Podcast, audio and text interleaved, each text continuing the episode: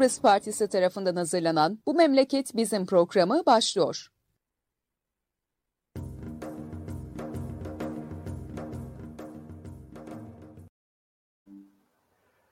Evet, e, bu akşam yeni bir e, programdayız, yeni bir denemedeyiz. Yeni Kıbrıs Partisi'nin Yeni Çağ Gazetesi ile ortak hazırlayıp sunduğu Bu Memleket Bizim programının yedinci yayınındayız.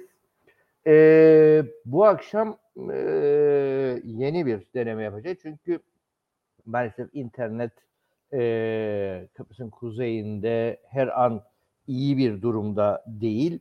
E, o nedenle özellikle Alpay Bey'i e, bağlayamadık internet hatlarına.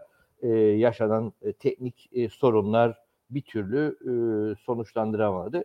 E, Alpay Bey'in görüşlerini almak e, önemliydi. Bu nedenle e, biz de yeni bir usul, yeni bir e, şekil e, bulmaya çalıştık. Alpay Bey'in e, görüşlerini kayıt altına aldık ve e, bu görüşleri birazdan e, sizlerden paylaşacağız. E, bunu yapmadan önce, e, buraya gitmeden e, önce e, ben bir 5-10 dakika gündemde birçok konu yaşanıyor, birçok tartışma yaşanıyor ve bütün bu tartışmaların içerisinde e, dönem dönem e, bazı e, konular atlanabilmekte veya e, daha e, az bir ilgiyle e, geçilebilmekte. E, böylesi koşullarda e, 3-5 konunun e, üzerinden e, çok soğumadan, e, çok da fazla e, gündemden düşmeden e, bunları paylaşmak e, istedim. Bunlarla ilgili e, yorumlarımı, e, paylaşımlarını, paylaşımları e, sizinle e, paylaşacağız. E, sonra da Alpay Bey'e bağlanacağız ve Alpay Bey'in görüşlerini alacağız. Tabii her şeyin ötesinde her zaman söylediğimiz gibi canlı yayınları Facebook, YouTube ve Twitter gibi çeşitli sosyal medya platformlarından seyredebilirsiniz. Ee, sizden ricamız e, her ne zaman seyrediyorsanız lütfen e, bu yayınları paylaşın ki bu görüşler ve düşünceler daha çok insana ulaşsın. E, bu nedenle e, paylaşma e, yayınları önemli. E, lütfen paylaşalım. Evet, e, birinci konu maalesef memlekette e, çok fazla yaşandığı haliyle, çok fazla yaşandığı e, biçimiyle e, gene bir imar planı tartışması yaşandı.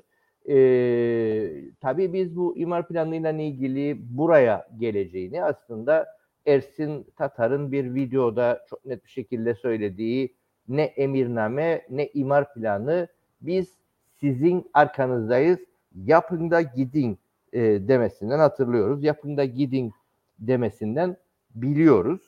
E, ve şeyler de e, hükümet de zaten tam da e, böyle bir şey e, yaptı ve e, emirnameyi kaldırdı. E, tabii insanlar açısından e, sürpriz olabilir e, veya unuttuğumuz açısından sürpriz e, olabilir ama çok da sürprizlik bir durum yoktu. E, nasıl buraya geldik? E, nereden e, buraya geldik? E, aslında e, uzun bir yolculuğun sonucunda buraya geldiydik. E, Mausa İskele Yeni Boğaziçi imar planlarıyla ilgili olarak hazırlanan bir şey vardı. E, imar planı vardı. Bu imar planını değiştirerek hükümet e, hayata geçirmeye çalıştıydı.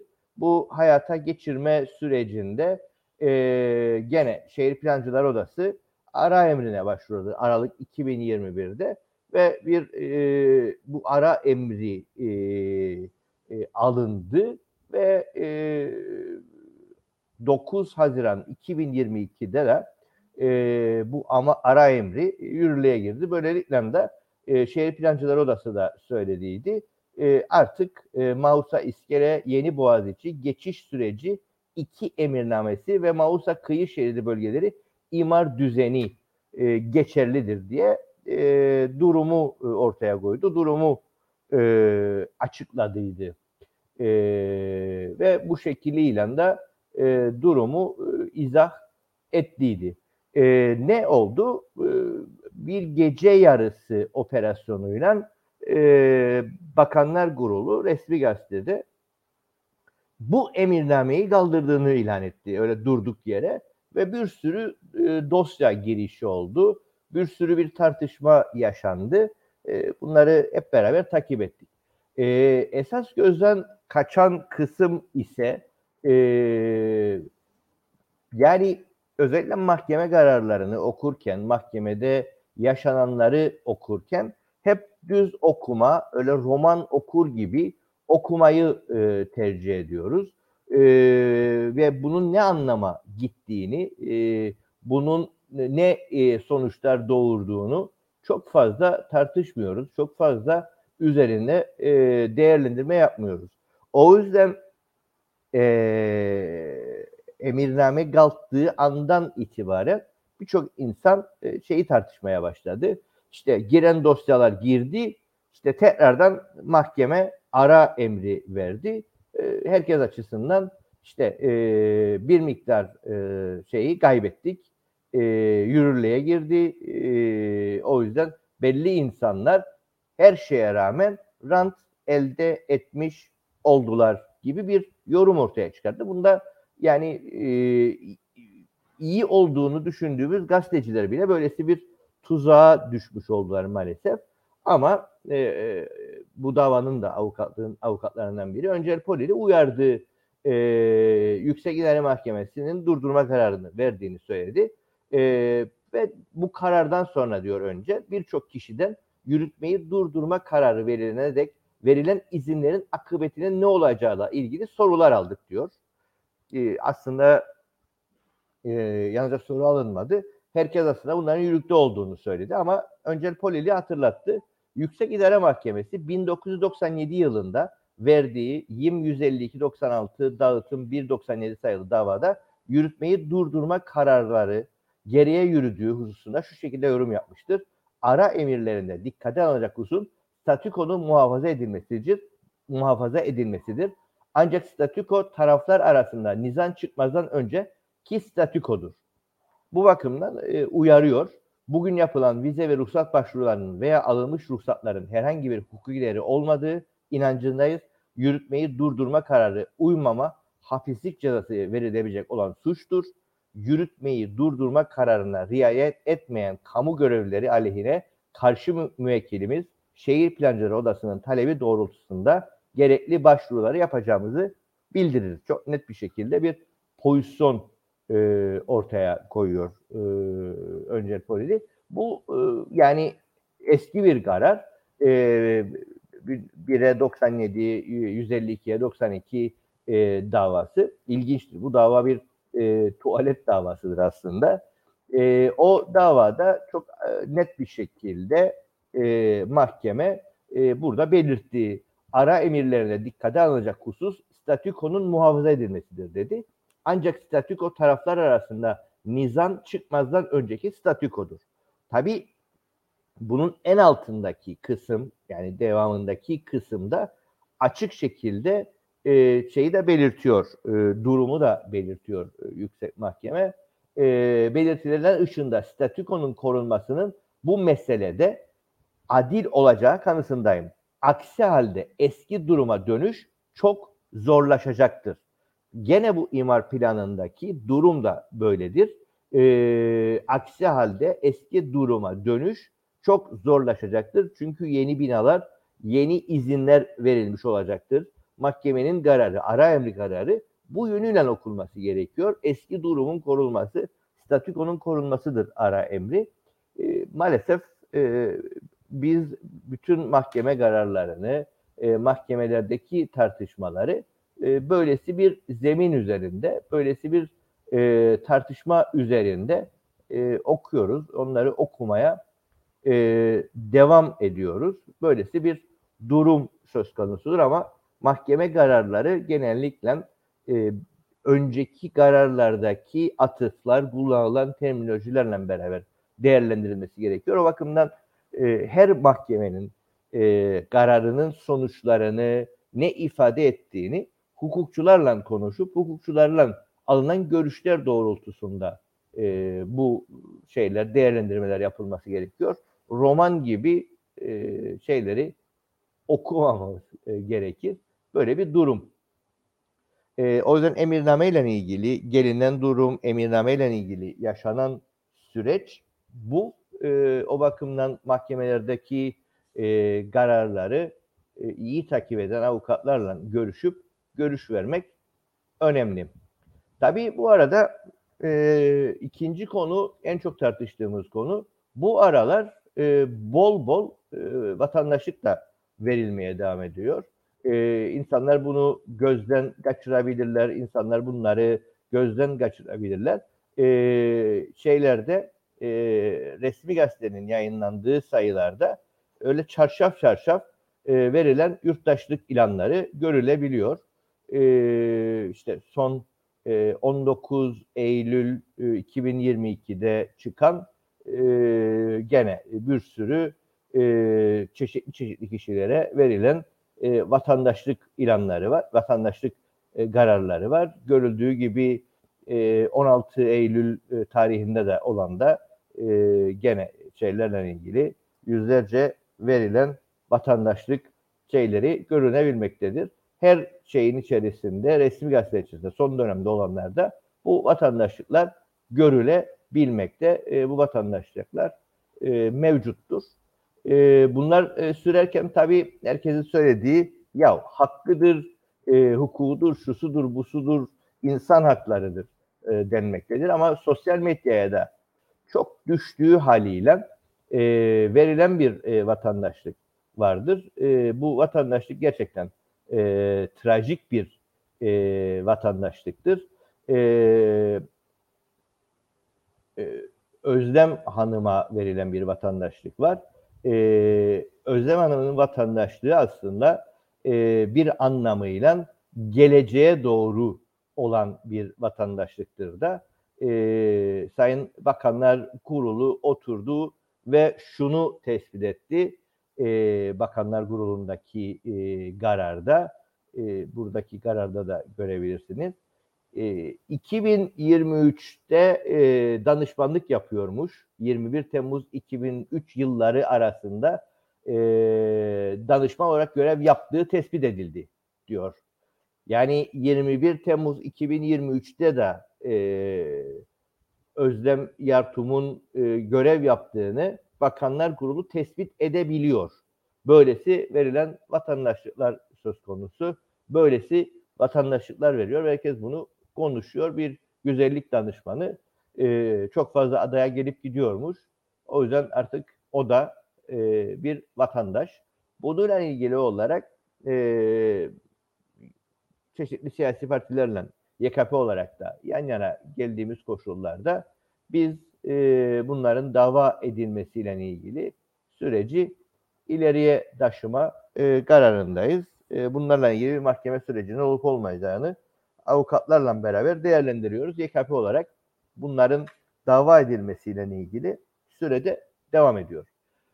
Bu da ikinci başlık bu yurttaşlıklarla ilgili olarak. Yani artık demografik yapının değişmesi, Cenevre Konvansiyonu'na ayrı, ay, e, aykırı nüfus taşınması bunlar artık çok söyledik ama hükümette olanlar artık bunların da ötesine geçip gerçekten e, saçma sapan e, işler e, yapmaya, e, saçma sapan işleri e, hayata geçirmeye devam e, ediyorlar. E, böylesi de bir sürecin e, içindeyiz. E, böylesi bir süreci de e, yaşamaktayız.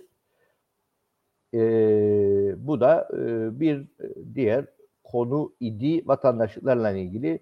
Sosyal medyada e, üstüne çok konuşuldu, üstünde çok duruldu. E, böyle bir süreci yaşıyoruz. E, hemen hızlı bir şekilde geçeyim ki Alpay Bey'in e, konuşmasını da bölmemiş oluruz. Diğer e, konu e, bu başlıklarla ilgili olarak e, Anayasa Mahkemesi'nin aldığı karar. Bunun da çok enteresan bir şekilde çok da fazla üzerinde durulmadığını, çok da fazla e, bununla ilgili tartışmaların yeteri kadar e, yapılmadığını da görüyoruz. e, bununla ilgili olarak e, durumu maalesef e, yaşıyoruz e, ve e, bunu e, görüyoruz. E, bu yüksek mahkeme kararında e, önemli unsurlar söz konusudur, önemli tartışmalar söz konusudur. Elbette ki kararı hep beraber herkes okudu, gördü. E, bununla ilgili bir sürü tartışma yapıldı. E, bu mevcut. Bunu e, hep beraber e, okuduk. Yalnız e, şu kısım üzerinde e, henüz da bir tartışmanın e, olduğunu görmedik. E, bir tartışma maalesef e, dile gelmedi. E, o bakımdan ben bu konunun gündemde kalmasını e, düşünürüm. Gündemde kalmasının e, önemli olduğunu e, düşünürüm. E, Anayasa Mahkemesi kararında e, diyor ki iddia olarak davacı diyor kararın içerisinden okursak davacı dava konusu yasayla ilgili komitenin meclis iç tüzüğüne aykırı olarak tasarının anayasaya aykırı olup olmadığını incelemediğini, bu konuda hukuk dairesinden görüş almadığını, dolayısıyla anayasanın 81'e 4 maddesine aykırı davranıldığını belirtti. Şimdi diyor ki hükümet, e, e, CTP, e, Anayasa Mahkemesi'ne başvururken başsavcıdan görüş alıp e, komite aşamasında bunu getirmediler.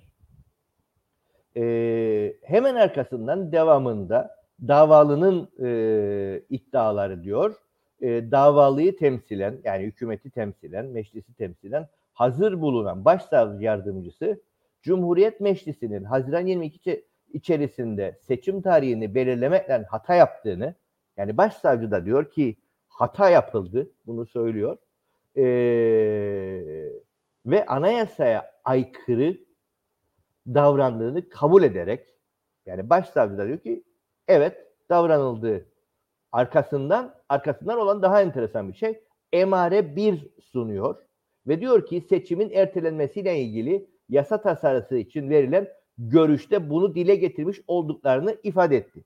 Yani başsavcılık resmen hükümeti, meclisi yani UBP'yi, koalisyon hükümetini sattı ve dedi ki siz dersiniz ki görüş vermedik ama biz görüş verdik.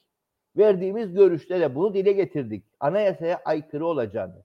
Yani meclisteki komite toplantısında elindeki başsavcılık görüşünü sunmayarak aslında meclisteki komiteyi de kandırmaya, e, usulsüz bir şekilde işlem yapmaya çalışan bir UBP'den bahsediyoruz. Bir UBP, DP, YDP hükümetinden bahsediyoruz. Bu aslında normal koşullarda Norveç'te, İsveç'te olsanız e, en azından meclis başkanının istifasını getirirdi. Bu bir skandal.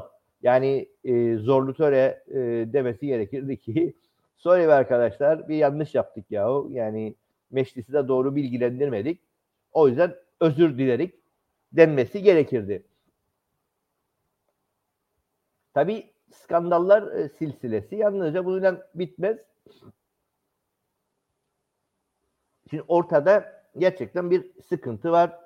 E, ortada gerçekten bir problem var. Problem şu artık e, yasal tarih geçildiği için e, o filmlerde olduğu gibi Back to Future olmayacağı için Haziran'da seçim olmayacak. O yüzden her yapılacak seçim anayasaya aykırı olacak. Bu kesin.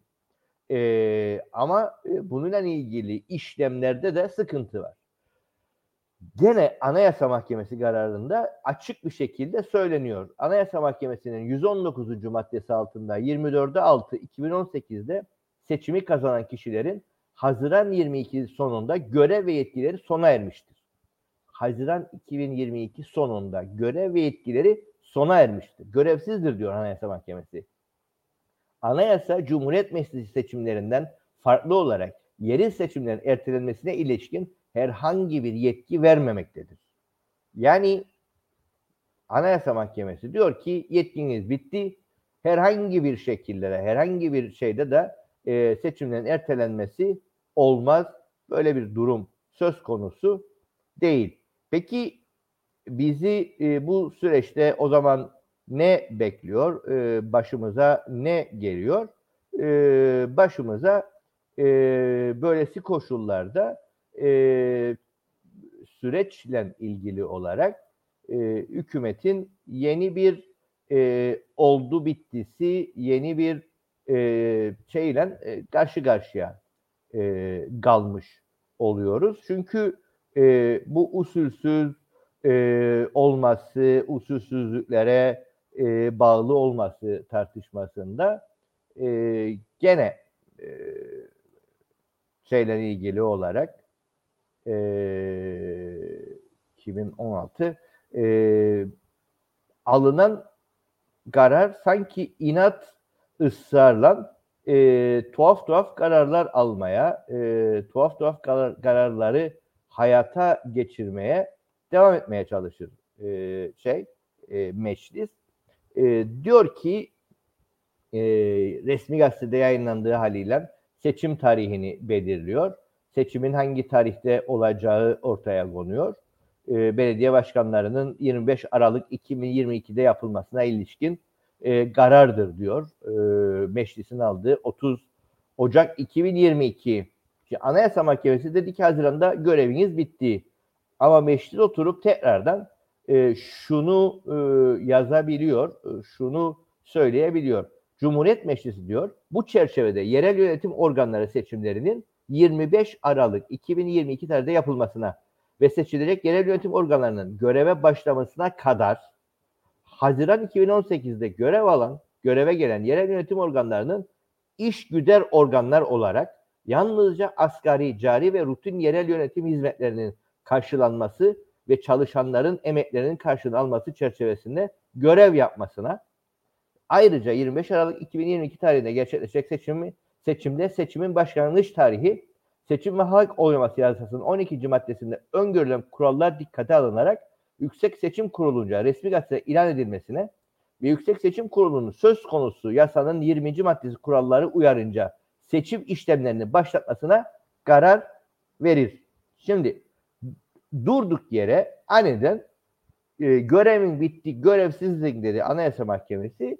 Meclis dedi ki yok ya hadi görev verelim bunlara dedi ve görevlendirdim dedi. Yani gene bir boşluk, gene bir e, bir anomali yaratılıyor ve görevlisiniz deyince görevli olunduğuyla ilgili bir e, pozisyon ortaya çıkartılıyor ve gene bu işlemler e, bundan sonrasıyla ilgili burada anlatılanlar cari ve rutin işlemlerin ne olduğuyla ilgili tartışma gene muğlak kalacağı kesindir. Muğlak kalacağı bellidir. E, böylesi bir tartışma var. Ama buradaki e, yeni tartışma, yeni durum e, gene trajedidir. Çünkü bu resmi gazetede e, daha e, bir hafta önce yayınlandı. 16 Eylül'de yayınlandı ve dendi ki ey Anayasa Mahkemesi, şey Yüksek Seçim Kurulu seçim takvimini başlat.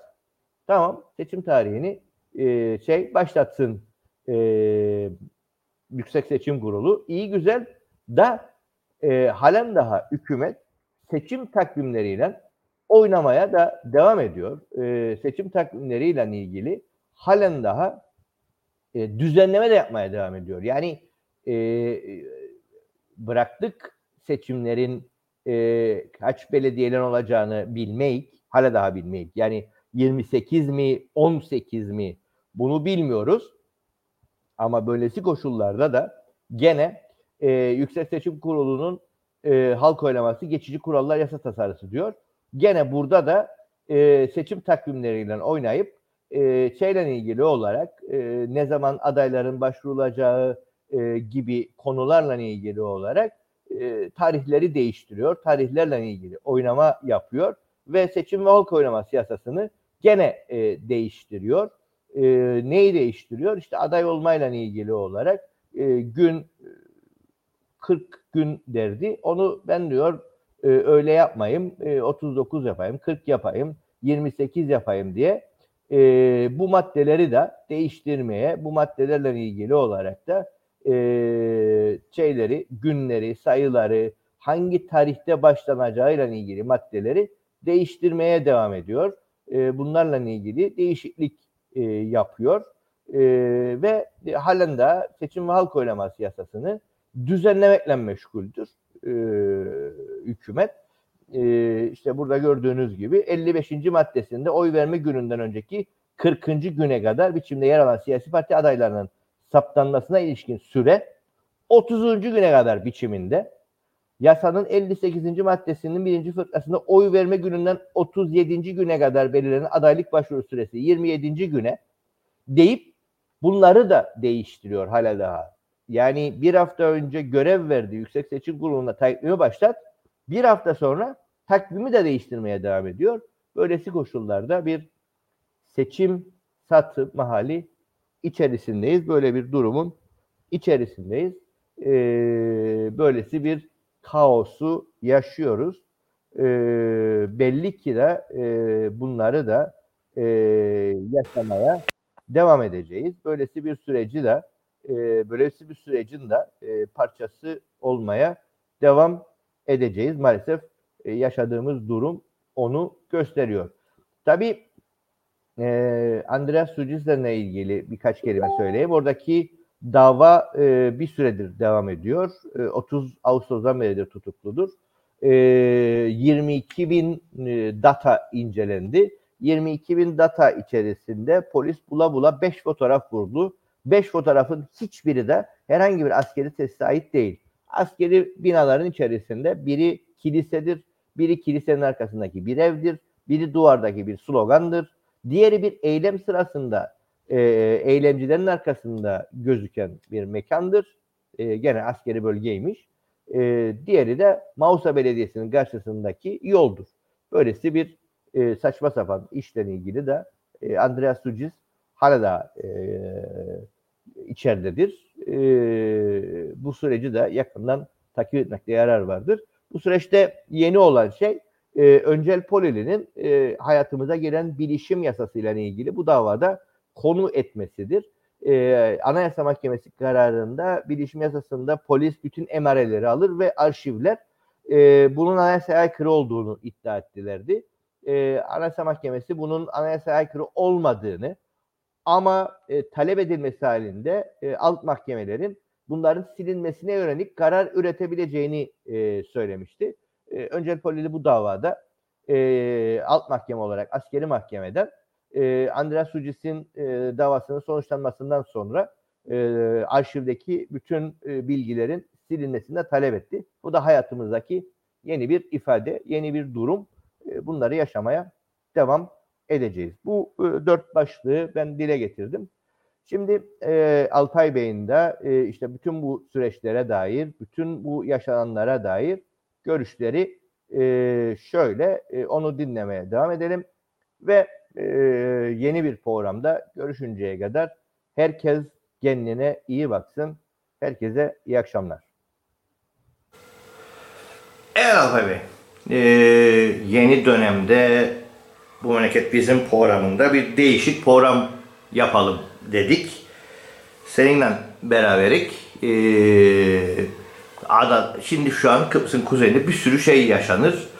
Özellikle bu Anayasa Mahkemesi kararı sonrası bir şenliktir gider. Bile bile e, başsavcının görüşünü sakladılar. E, kararın bu olduğunu bile bile bir haller yaptılar. Ne gördün bütün bu yaşananlarda? Bu belediye seçimlerinin ertelenmesi yasaya aykırıdır. E, oy birliğiyle yeni karar geçirdiler. Sence bu iyi midir, kötü müdür, nedir yaşanan konu?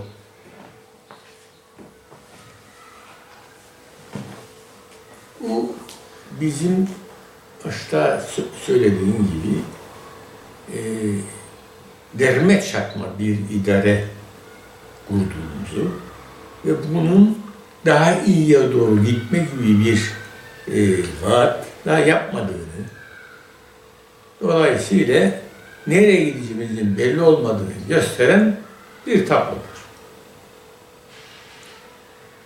Eğer siz bir demokrasi, demokratik devlet isterseniz hukuk devleti olması gerekir. Hukuk ve demokratik bir devlet olması gerekir ki hukuk yoksa demokrasi olmaz. Demokrasi yoksa hukuk olmaz. Ve bunu yaratması için de etkin ve verimli çalışan ve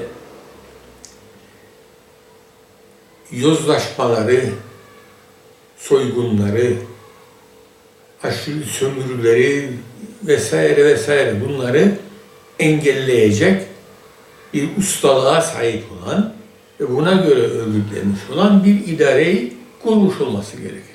Bunları yaratmak için de hep beraber bunların çalışmasını gerekli kılar bu durum. Ve bunlar çalışırsa sonuç olabilir. Yoksa işte iyi niyetle biz de demokrasi ilan ettik, hukuk devleti ilan ettik, bir de anayasa yaptık, içine hukukun emrini herkes dinleyecek, yasanın çiğnenmesi suç olarak kabul edilecek, çiğneyen cezalandırılacak vesaire vesaire bunları hukukun üstünlüğü sağlanarak yürüteceğimizi kararlaştıracağız. Bunlara bağlı olacağız ve bunları da becerebileceğiz. Bunlar yeni olmuş bir şey değil. İkinci Dünya Savaşı'nın öncesinden başlayarak dünyada büyük bir çaba sarf edilmiştir. Ve büyük kanlı bir savaş sonucunda bugünkü demokratik devletlerin doğması ne kadar demokratikse o kadar vesaire yaşayıp da bunların örneklerinin görülmesi durumu oldu ve bunun savunma mekanizmaları da yaratıldı. Bunları yapacaksın ve bunlar uygulanacak ve uygulama sonunda bu halk tarafından benimsenecek ve halk bunu savunacak. Şimdi soruyoruz. Kim, hangi halk savunacak bunu? Ne demek halk? Yani millet değilsin, halksın. Nedir ya halk den, yani sen anlaşmaya karşısın. Bilmem ne, çeşitli laflar söylenme e, açık bir şeydir söylediğin. Yani daha biz terminoloji üzerinde uzlaşabilmiş değiliz ve bu ülkede daha henüz kim olduğunu tanımlayamamış toplumlar yaşıyor. Tanımlayamamıştır diyorum ama kendileri emindirler tanın, tanındıklarına ve eksiksiz bir şekilde bunları karşılayabileceklerine inanmaktadır. E bu kadar karmaşıklık, karmaşıklık içerisinde bu sorunları çözmek için bizim halkın uyanık olmasını, bunlardan büyük gereklilik olduğunu, büyük bunların olmamasının çok büyük dert olduğunu ve refahın da asayişin de sağlıkın, sağlık tedbirlerinin de eğitimin de bunlar halledilmesiyle ancak iyileşmeye başlayacağını kabul etmemiz gerekir ve bunun için uğraşmamız gerekir. E bu ülkede görüyoruz ki muhalefet mecliste eşit sayı kazanmış. Mecliste çoğunluğu kaybeden bir iktidar var. Ve bu iktidar işte değişmez gibi görünen e, Türkiye tarafından desteklenen milliyetçilik şeyine kapılmış ve bu milliyetçiliği istismar eden bir durum var. E, böyle bir durumda siz öyle bir şans elde ediyorsanız demek ki bunu geri tepemezsiniz. Bunu kullanmanız gerekir. E nasıl kullanıyorsunuz siz? E, maalesef hiçbir etkisi görülmüyor sizin yaptığınız ve anayasa maddeleri bile çiğneniyor böyle bir meclis zamanında ve bu meclis hiçbir müeyyide uygulayamıyor. Buna çare bulmak için yapacağın nedir? Şayet seçim sonucu doğruysa, yani bu seçim sonucu gerçekten 50-50, yüzde 50-50 bir iradeyi temsil ediyorsa bunun çaresini bulması gerekir. Çaresi vardır demek. Bulunmuyorsa bunun bir sebebi vardır. Demek ki bu sadece bir hevestir. İşte demokratik olmak iyidir ya onun için bu yönde hareket etmemiz lazım deyip bunun gereğini yapamaktır. Yapamamaktır. Aciz vardır sahip çıkılmamaktadır demek. E nasıl olur bu? Yani böyle bir durumu gördükten sonra durup bu durumu değiştirmek için uğraşmak lazım. Ne yapmak lazım? Çoğunluğu alacağım şeyde. Mecliste e nasıl? Meclis bu durumu oyuyla destekliyor.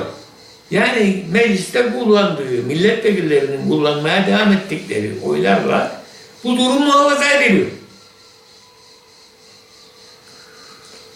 Senin bu demeyecek anlattığın halde şöyle bir sıkıntı var. Ee, anayasa çiğnendi. Anayasa Mahkemesi dedi ki çiğnediniz. Şimdi insanlar e, yani yalnızca sıradan insanlar değil. Belli bir siyasal birikintisi olduğunu bildiğimiz insanlar bile sorduğu şu. E bunun yaptırımı ne olacak? Yapıyorum. Niçin bilmiyorum? Niçin biri söylemiyor bunları? Demek ki biz kendimiz tüm olarak yani Ali Veliyev vesaire şu parti bu parti olarak değil tüm olarak demek ki aciz içerisindeyiz. Ve biz il, ilan ettiğimiz demokratik devletin organlarını tahlil edemedik. Bunlara gerekli yetkileri verdik ama haberimiz yok demektir. Çünkü bu ülkede bir başsavcılık var. Adliye var.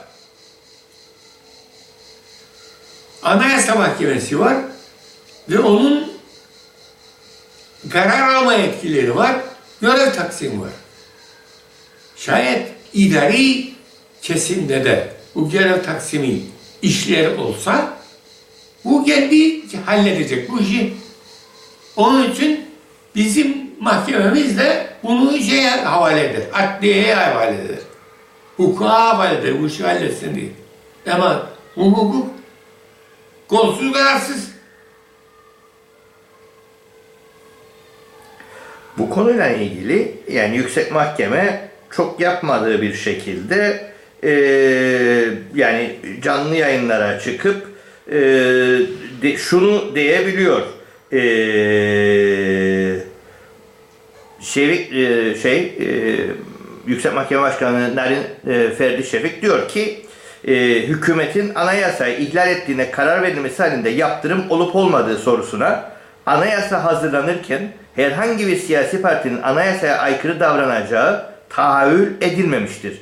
Zaten böyle bir şey olmaması gerekir. O nedenle yaptırımı yok. Yani Maddesinde Anayasa Mahkemesi Başkanı söylüyor. Öyle bir şey olamaz. Yani sen buna maaş veriyorsun. Tamam mı? O savcılık mensuplarına, savcılara vesaire hepsine maaş veriyor. Demek ki mideden sana bağlı.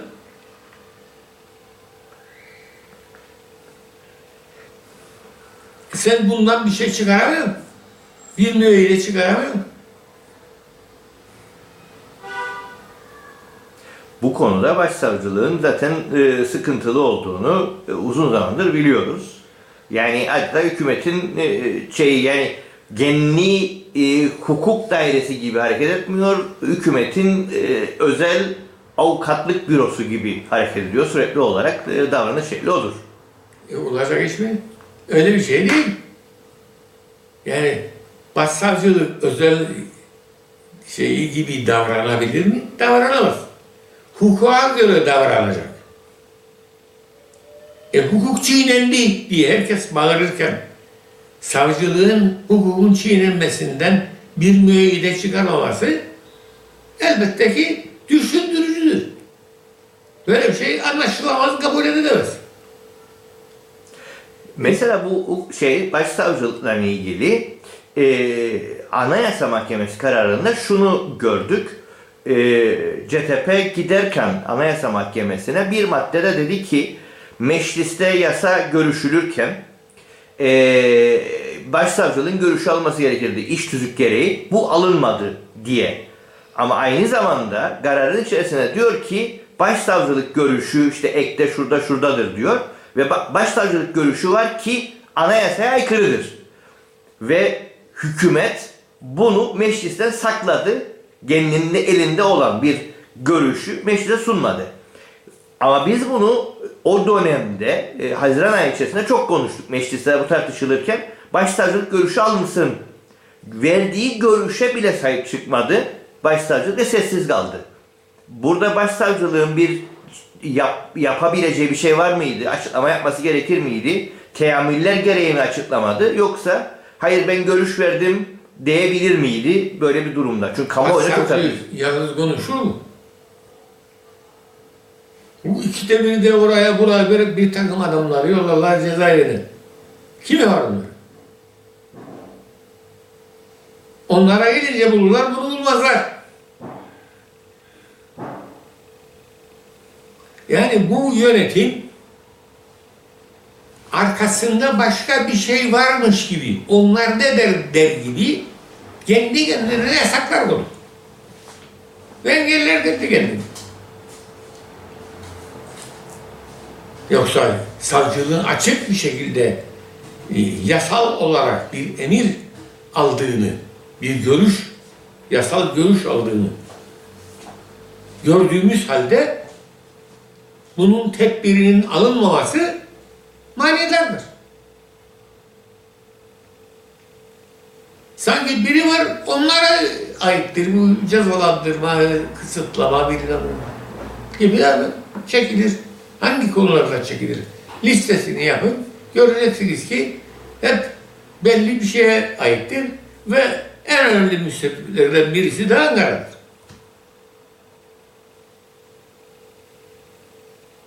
Çünkü bir yerde bir yüksek katliam uğurlu var. Nedir o?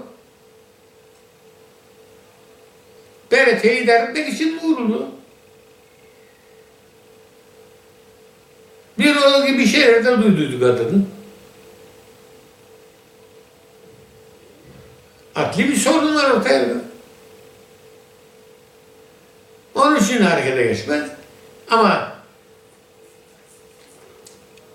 bir cinayet olur, onun ucu bir başka yerlere dokunursa o konuda susar kalır.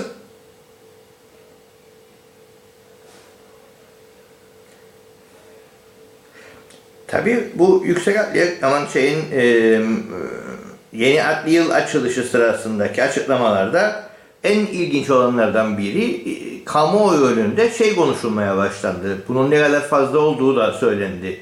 Rüşvetle ilgili davaların ne kadar arttığı, e, evrak sahtelemeyle ilgili davaların ne kadar arttığı çok konuşulur oldu.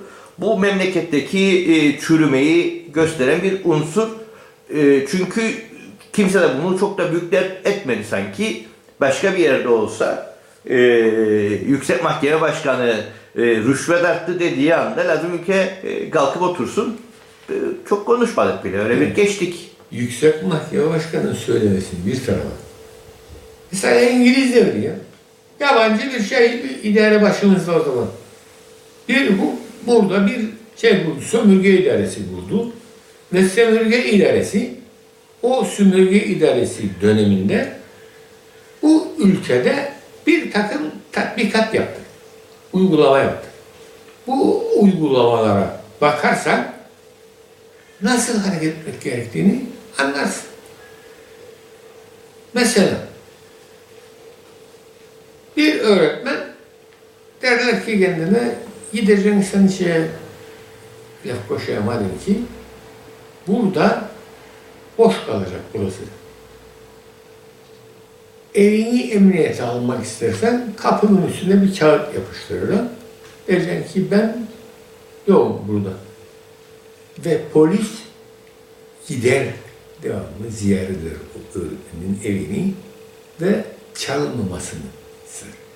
Ondan sonra devletin bu dahil böyle bir suç yakalaması, asayiş bozukluğu dahil olmak üzere bilgi sahibi olabilmesi için bölgelere ayrılır bütün polislerin görevlerinin icra edildiği bölgeler ayrılır ve o bölgelerde istatistik tutulur. Bu yolsuzluk oldu orada, bu suç işlendi, bu trafik suçu işlendi vesaire, şu oldu, bu oldu bunlar yazılır ve toplanır. Her yıl sonunda bunlar toplanır ve bu bölgelerde görevli olan polis komiserlikleri bunun ifadesini verirler. Derler ki sen döneminde bu yüzde on arttı. Niçin arttı? Bize bir sebep göster. Senden önceki başka bir polis ekibi burada çalışırken bu kadar vaka olurdu. Şimdi bu kadar vaka oldu. Ve böyle denetlenirdi. Yani denetlemeye girdin miydi? Ülkenin denetlenmesi lazım. Denetlenmesi de seçimler dahil her şeyi etkiler. Şimdi seçimlerle ilgili birçok yolsuzluk iddialarını konuşurduk. İşte filan filan öyle dedi, o gittiydi ona böyle falan filan. E ne oldu? Bunları bizlere yapıyorsunuzun önünde. Hiç kimsenin görevi değil bunlarla ilgili olarak bir şey yapmak. Ama bunlar alt üst olmuş, darmadağın yolsuzluğa bakmış, petrol gibi çok karlı işlerin bile hakkında sürekli dedikodu yapılan bir ülkede hiç kimsenin bir görevi yok bunlara karşı tedbir almak için. Yapılacak o iş. Bunların hesabı böyle sorulur. Yani şu bunu yapacak, bu bunu yapacak diye emirler vermeden değil. Bunlar böyle olur, bunlar böyle olur emirlerinden olur bunlar.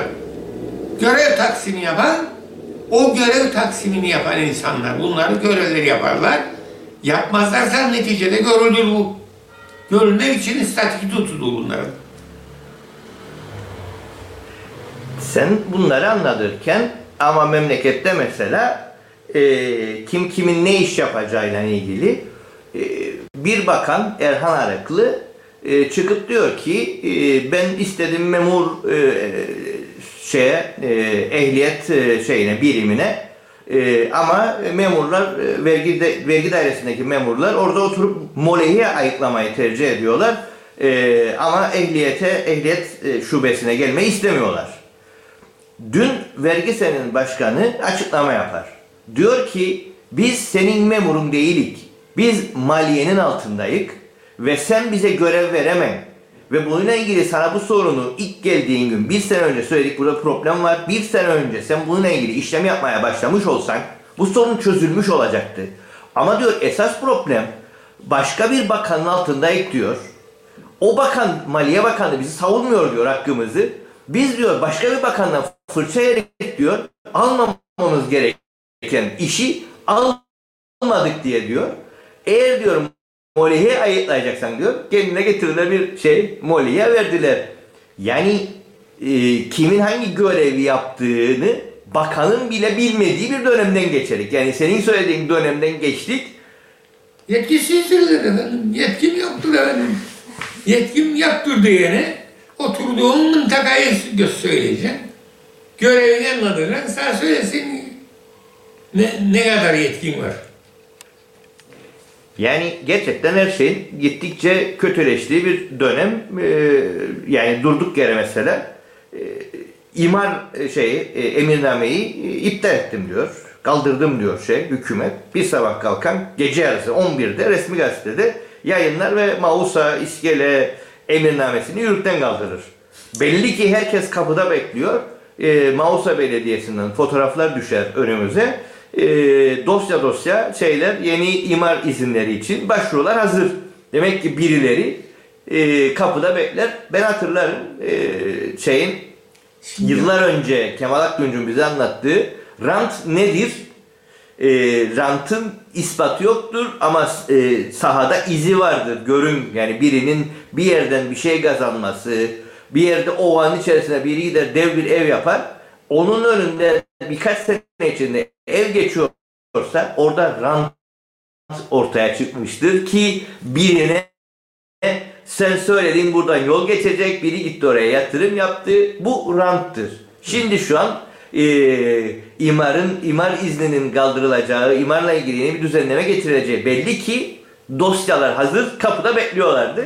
Sabah sabah giriş yapmaya başladılar. O sivil müfettişler, bilmem polisler, şunlar bunlar, hepsi bunlar. Bunların nerede izlerinin bulunacağını da bilirler. Eğer göreve çağrılabilirlerse, mecbur edilebilirlerse ne kadar etkin olduğunu görebilecek. Evet. Son olarak eee, Kıbrıs konusundaki gelişmeler de gene New York'a gidiliyor. Lüzumlu görüşülsün, lüzum değildi görüşülsün. Eee, yani bir şey var mıdır Kıbrıs konusunda? Eee, herhangi bir yeni bir durum söz konusu mudur? Orada bir şey gördün mü? Evet, herkesin gördüğünü söyleyeyim özellikle. Kıbrıs sorunu bir dünya sorunudur.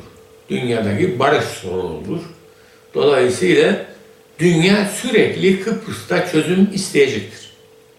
Ama dünya kimdir? Bir şeye benzeyecek kendini.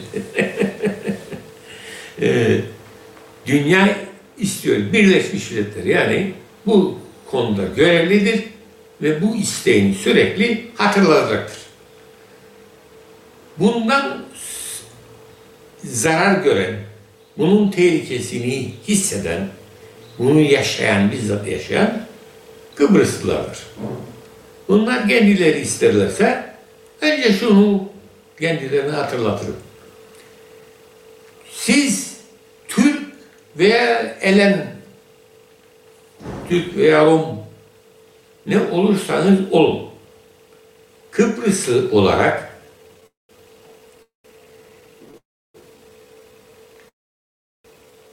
ya bir ulusa ya bir diğer ulusa bir şeyiniz vardır, bağlantınız vardır. Ve onların hukuklarını da kabul ettiğinizde kendiniz için de hukuk olarak görürsünüz bunu. Onun için öyle konuşuruz. Bir sütler, bir durumlar diye konuşuruz devamlı. Böyle konuştuğumuza göre demek ki biz de diğer devletler gibi işte İngiliz gibi nasıl İngilizce söyler der ki ben Birleşmiş Milletler'e üye bir devletin halkındanım der. Biz de onu derik demek ki. Biz de üye olan Türkiye'nin halkındanık. Rumlar da üye olan Helen devletinin halkındandır diye söyler. Demek ki onlar da ikisi de şunu hatırlamalıdır her zaman.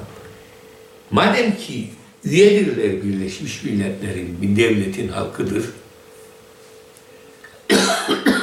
Öyleyse o devlet kendileri adına temel insanları hak özgürlükleriyle ilgili Birleşmiş Milletler belgelerini kabul etmişlerdir uygulayacaklara söz vermişlerdir.